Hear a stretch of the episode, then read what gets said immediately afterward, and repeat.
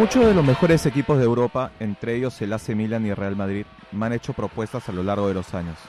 Pero la prensa se volvía loca y nunca pensé jugar seriamente fuera de Brasil.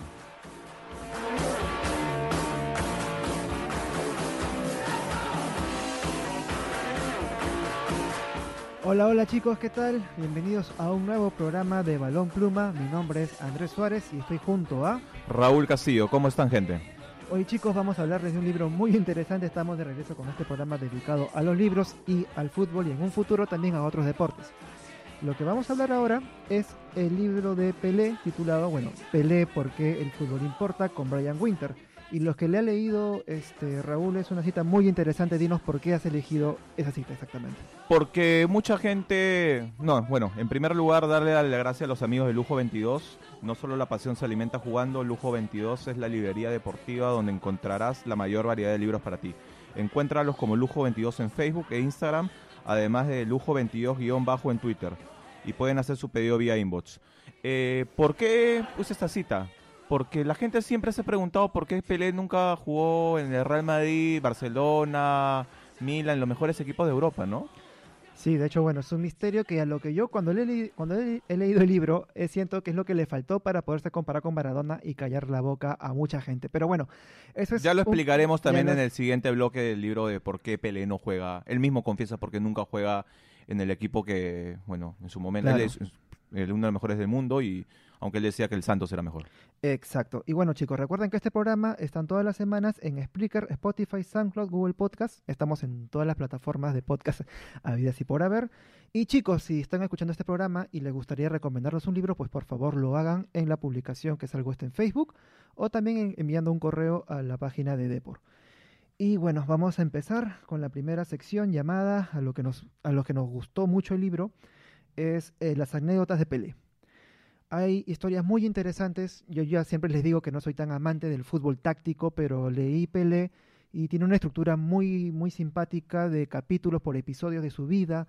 Es bastante anecdótico, bastante histórico y sobre todo que da, da una muestra de cómo el fútbol ha evolucionado desde sus inicios hasta ahora. Y el punto también de la prensa, ¿no? Diría, cómo era la sociedad de antes, ¿no? Porque, bueno, toquemos, digamos, las anécdotas de Pelé, ¿no? Las anécdotas de Pelé que, bueno, a la gente le interesa. Y hay una, hay dos bien curiosas en, el tema de Suecia 58. Una, que Pelé mismo confiesa que él y los jugadores de Brasil, campeones del mundo, se escapaban de las concentraciones. Y ahí Pelé conoció a una chica, una chica sueca. Elena. Elena, que bueno, la capta y fue, digamos, el amor de su vida con, con quien ella salió durante unos días de, en esa estancia en Suecia, ¿no? Claro. Que bueno, que también no se enamoré de una chica sueca. A los 17 años y fuera del mundo con una vida por delante y sobre todo teniendo en cuenta su vida que empieza siendo humilde jugando con pelotas hechas de trapo. No sé, tú André te vas a Gotemburgo a los 17 años y es como que yo creo que también te enamoras de todo el mundo, ¿no? No, sí, de hecho, o sea, teniendo en cuenta del, del nivel de, de, mundo que tuvo él tan, siendo tan joven. Y la pegada de latino. eso. Pero no, sí. Y de hecho sí, es, es curioso. Siempre se habla de Pelé como una persona muy digamos, muy concentrada, dedicada al fútbol, al deporte, y justo... Lo es también, porque no, no, toma, no, no, consume drogas, no fuma, él siempre mantenía su cuerpo... Incluso hay anécdotas de publicidad, de publicidad de él de contrato para que hagan... Eh, Condones, Exacto, de cigarrillo y alcohol, y él se negó, entonces da muestra de eso, pero a la vez no deja de ser joven, no deja de ser curioso. Y en el libro de Pelé, porque el fútbol importa, justo habla de esa anécdota que es muy interesante lo que señalaste, que él también tenía las ganas de vivir y se tenía que escapar. Bueno, en ese entonces no había tantas restricciones, depende, dependiendo de cada, de, cada, de cada escuadra. Pero bueno, chicos, o sea, es una anécdota bien, bien interesante. Otra cosa que me llamó la atención es el papá de Pelé. Don Diño. Don Diño. Porque Don Diño pudo haber sido más grande que Pelé. Sí. Y, desafortunadamente en el primer partido oficial que juega se rompe los ligamentos. Pero Dondiño también es quien forma Pelé. Exacto. Y cuenta una anécdota que él colgaba la pelota sobre un árbol y hacía que Pelé cabeceara y siempre, bueno, eso es lo que hacía. Estilo Van Damme en kickboxing. Exacto, tal cual. Pero lo que hacía el viejo era tirarle la pelota a la cabeza y decirle, no cierres los ojos. Y desde un inicio él cuenta que ese fue el secreto para poder meter los goles, porque él sabía que no tenía la estatura, no tenía el porte de su padre, que incluso los que los conocen saben que el padre, el padre puede haber sido mejor que Pelé. Vale decir que Pelé también, no lo dice el libro, pero Pelé revolucionó el fútbol por ser un atleta.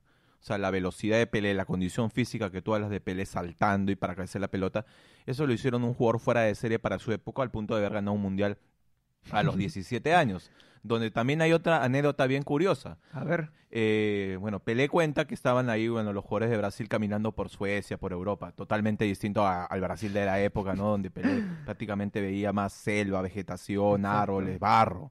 O sea, y él mm, prácticamente sin zapatos, ¿no? Ajá. Y ve a Garrincha, Garrincha, bueno, que más lo recuerdan por el tema del Mundial de Chile 62, donde lo lleva a todos. Y ven, se van a una tienda de ale- ale- eh, artefactos, eh, artefactos, ¿no? Electrodomésticos. No, no electrodomésticos. Eh, Garrincha ve una radio. O sea, Ah, ve una radio moderna, la quiere escuchar, la prende y la bota, la bota a la basura. Dice, ni loco voy a comprar esta radio. Y le preguntan, pero Garrincha, ¿por qué? ¿No ves? No entiendo nada de lo que dice. es como que Es la inocencia ese entonces, ¿no? Es- la época La de ese entonces, un poco la cultura, o sea, los jugadores, digamos, le trataban de explicar a Garrincha que si la compraba a Brasil, la llevaba, perdón, la llevaba a Brasil, Claro. esta radio iba a hablar portugués, Sí. pero Garrincha no entendía, ¿no?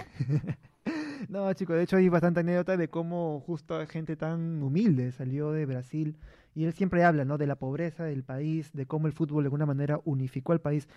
Unificó al país en el 58 luego del maracanazo que, Eh, que le hicieron creer, los, los mismos Ex- brasileños creían que iban a ganar el mundial. exacto. Y justo eh, él habla mucho de lo que es el, el maracanazo. Habla que ya, Le cambió la vida. o sea, cambió la vida a él, marcó la vida, de hecho, de, De toda esa selección que gana tres mundiales. Exacto.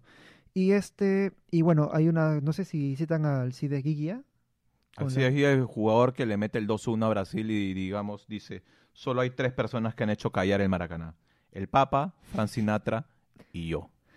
Nada más grande que Guigua. Y justo llama la atención de que Pelé en este libro eh, siempre habla de, o sea, de, de- de sus referentes. Y es algo bien interesante, ¿no? Porque vamos a hablar un poco más adelante de cuál le pareció el partido más, más satisfactorio para él dentro de Sudamérica y no van a creer la selección que ha sido elegida por Pelé. Eso le vamos a explicar en el siguiente Sí, bloque. dentro de ellos que está un personaje obviamente con mucho cariño para el recuerdo de más bien nuestros padres, ¿no? Nuestras generaciones un poco antiguas. Ellos lo han vivido más que nosotros, de hecho. Y también que han vivido una situación muy curiosa que creo que jamás hubiese pasado en, en esta actualidad, ¿no?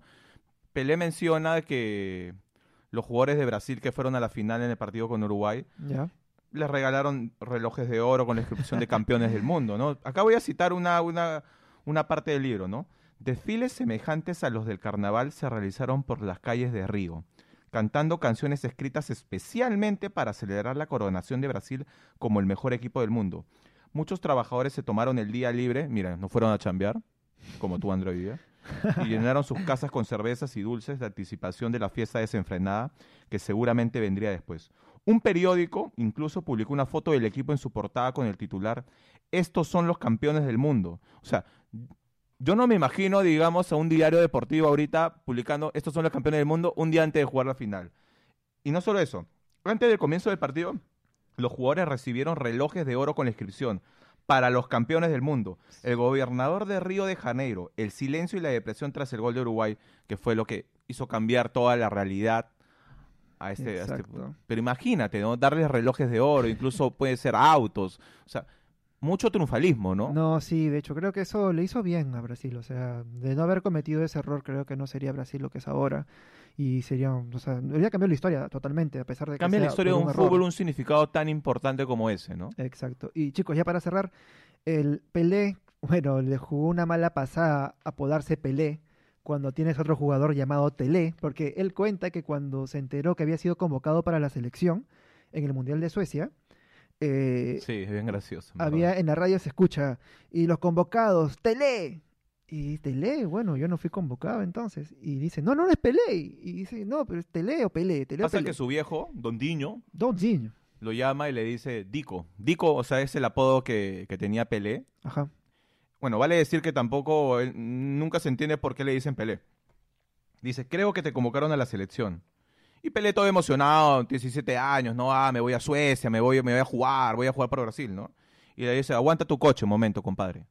Espera, dije que creo que te convocaron. El locutor ha dicho Pelé o Telé. O sea, su viejo mismo lo friega. Se le mete la, la la noica la noica, pues los Sí, muñecos, no ¿no? noiqueado pues, ¿qué va a hacer pero bueno Así que bueno, Pelé, apellidarse Pelé justo es algo que siempre le ha jugado. Él cuenta en el libro, ¿no? De cómo esa anécdota, este, este, Él este dice apodo que lo- odia, que no le gusta. En un momento se acostumbra al, al personaje que es Edson Arante de Nacimiento y el otro que es Pelé. O sea, el, el verdadero y el otro que es Pelé. Bueno, si le pides un autógrafo, ¿qué le dices? ¿Dico o le dices Pelé? Con el libro yo le diría Dico. O sea, más, más conchudo, más conchan, ¿no? Dico. Ya saben, chicos, ah, si, le, si ven algún día por la calle, ya saben, no le digan Pelé, díganle Dico. De hecho, que Cancherazos van a si quedar. quieres hablar con él, que le digas Dico, va a ser que voltees. En vez Sí, que le digas Pelé, hecho, Pelé. Dico, es como que va a decir, ¿quién me está diciendo Dico? Y bueno, chicos, esas han sido todas las anécdotas de Pelé. Vamos a pasar a la siguiente sección, que es, bueno, Pelé. Y el Mundial de México 70, ¿no? Exacto. Y una anécdota muy, bueno, una anécdota muy interesante que le hemos sacado aparte de esta sección. Y chicos, antes de pasar, recordarles que estamos todas las semanas en Spreaker, Spotify, SoundCloud, Google Podcast, en todas las plataformas de podcast habidas y por haber. Y bueno, si ven esta publicación que está publicada en Twitter o en la página web, pues nos pueden recomendar libros, por favor, háganlo. Nos gustaría saber a ustedes también qué les gusta para poder compartir. Todo libro que nos recomienden lo compraremos y lo vamos a leer para ustedes. Tal cual, del sueldo de Raúl. Todo para mi plata para todos. Exacto. Ya bueno, chicos, ahora sí vamos a eh, la siguiente sección. México 70, Pelé. ¿Qué es lo que tú más recuerdas de México 70 de Brasil? Uf, me lo preguntas a mí todavía. No sé. Pelé. Yo diría que el partido de con Perú, ¿no? Que Eh. debe ser el, par- el mejor partido que jugó Perú en los mundiales, o el que más recuerda a la gente porque Perú pasó de ronda.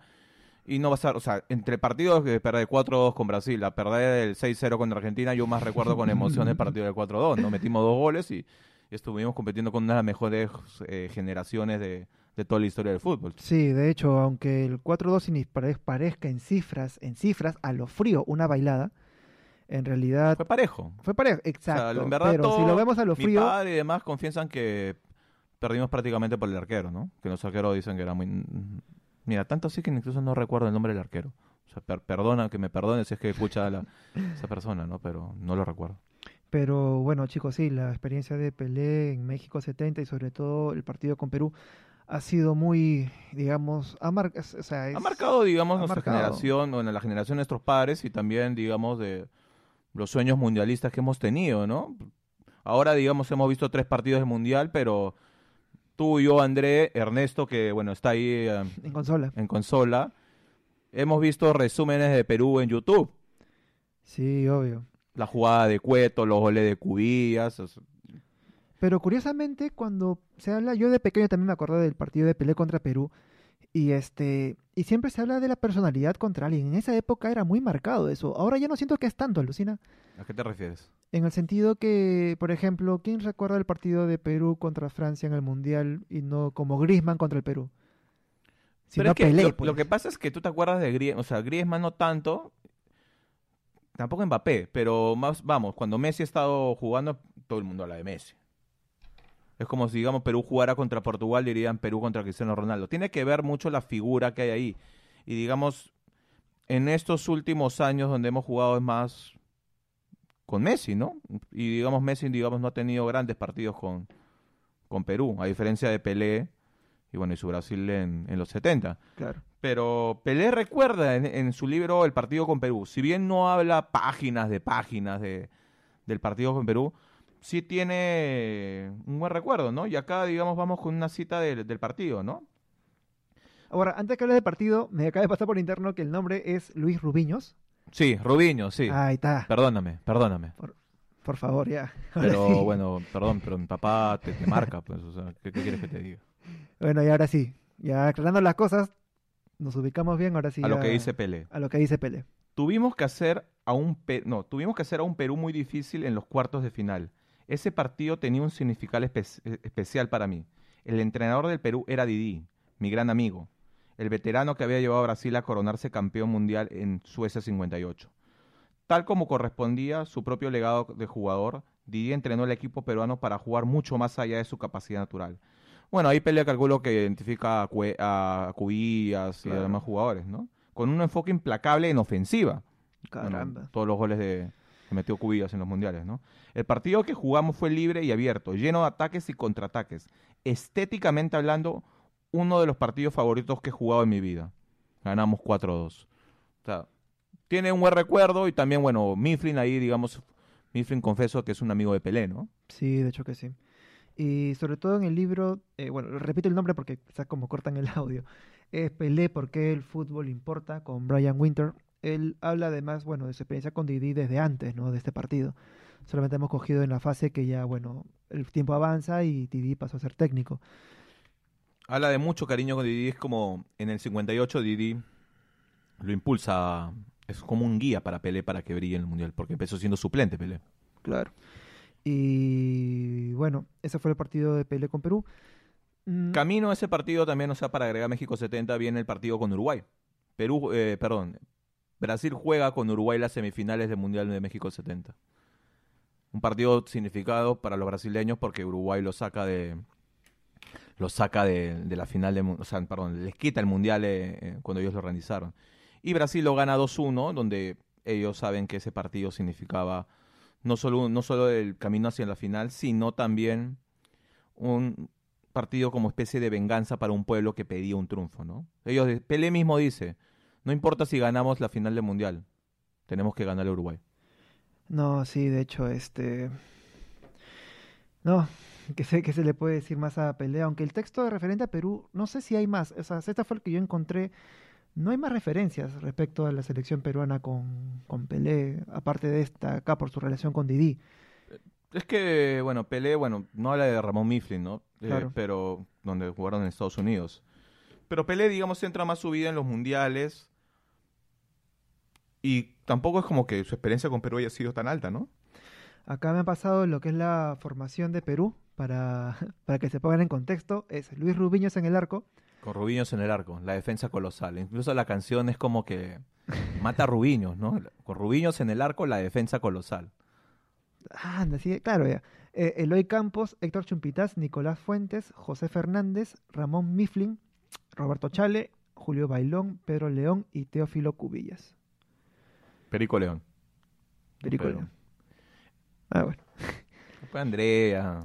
No, es que en verdad soy. No, no, soy pésimo por los nombres, ¿ah? verdad soy pésimo. Incluso cuando leo novelas o libros no, no retengo el nombre hasta pasando la mitad. Pero ¿cómo en la discoteca si recuerdas el nombre de las chicas? Porque existe el WhatsApp, pues hermano, obviamente.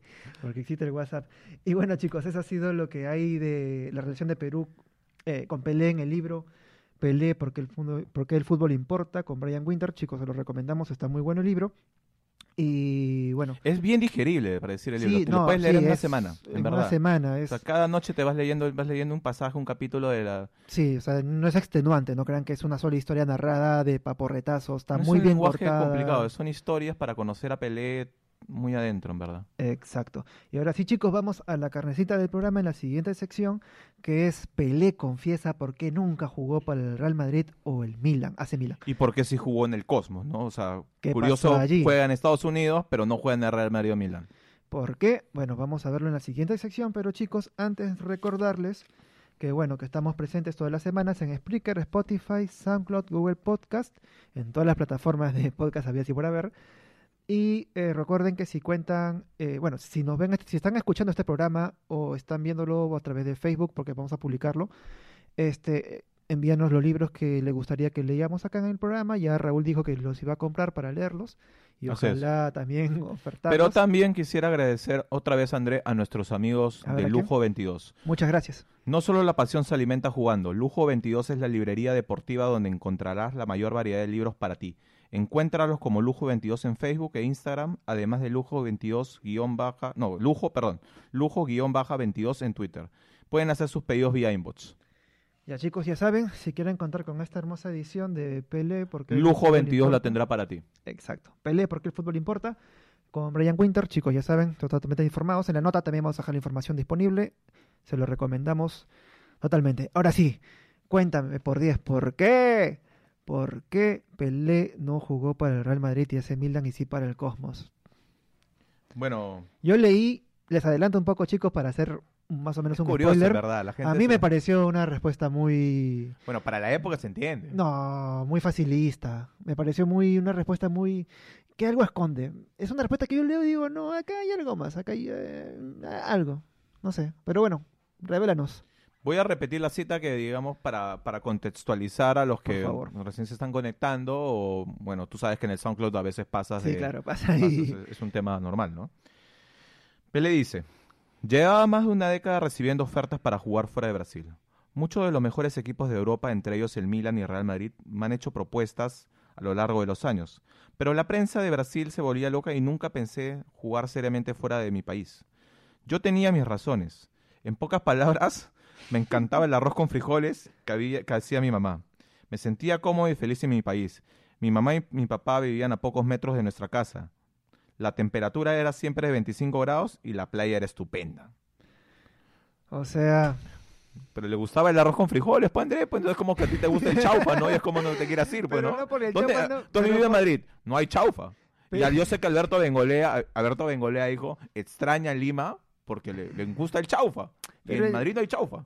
Bueno, me gusta el chaufa ya, pero mucho carbohidrato, viejo. Pero ya, a lo que voy es que, mira, eh, eh, con- tú has contado ahora la anécdota que le pasó en Suecia. Sí. Ya, o Pero ya estaba casado. ¿Ah? Ya estaba casado en esa época. Cuando ya cuando, cuando recibió ofertas de demás países ya estaba casado. Pero no le da ganas de conocer el mundo. Se escapó de la concentración para viajar por Suecia. Pero ya conocía el le mundo. llega la oportunidad de viajar al otro lado del Pero continente. ya conocía el mundo con las giras internacionales que hacía el Santos. O sea, ya conocía a todo el mundo. Ya ha jugado contra Real Madrid, ha jugado contra el Milán, ha jugado contra sus equipos. Incluso ha venido a Perú a jugar. Eh, mm, o sea, porque te gustan los frijoles de tu mamá. o sea, Le gusta la comida de casa. espero cualquier cosa. De hecho, lo que sí cuentas es interesante porque a lo largo del libro él habla mucho de su familia. Tanto de su padre al principio. padre porque también es un guía para él. Claro, su padre fue un guía para Su él. padre lo lleva a Santos a probarse. Exacto, pero sí él guarda mucho el tema de, a partir de su humildad, de la relación con la familia, pero que haya, pero que haya sido tan determinante para evitar continuar con su carrera a nivel internacional. Aparte, a esto también lo sumo, que él hace mucha referencia a la evolución tecnológica que entra desde el inicio del libro hasta el, hasta el, hasta el final. O sea, siempre dice, pero chicos, recuerden que no había Skype. Hay veces que habla así dentro del libro. Entonces, sí para él el desapegarse, no tener comunicación. Él incluso él contaba que los partidos de Brasil se comunicaban en los cines. Claro. Pero es más o menos, digamos, como en la Segunda Guerra Mundial. ¿Tú cómo te enterabas de las noticias? Por- bueno, yo que viví en esa época, Bueno, no, perdón, no, claro, pero digamos, como has visto en las películas, la gente mira, iba a los miraba cines los cines y miraba. y había la noticia- propaganda, la, propaganda. Claro.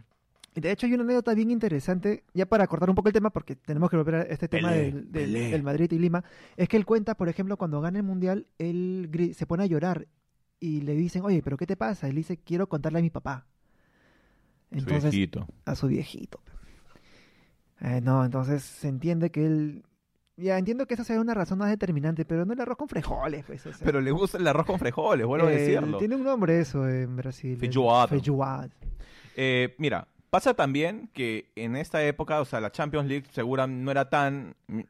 Ahora todos queremos mirar la Champions League. En la, en la época de Pelé, seguramente mucha gente en Brasil ni siquiera sabía que era la Champions League. O la Copa de Europa en ese momento. Mm, sí. Y era más la Libertadores. Pero a ver, Pelé no, Pelé no va al Real Madrid, no va al Milan, no va al Bayern, no va al Barcelona, no va al Manchester United, pero sí va al Cosmos. ¿Por qué va al Cosmos? Exacto. Porque se quedó misio, ¿no? O ¿Se sea, cuenta de eso?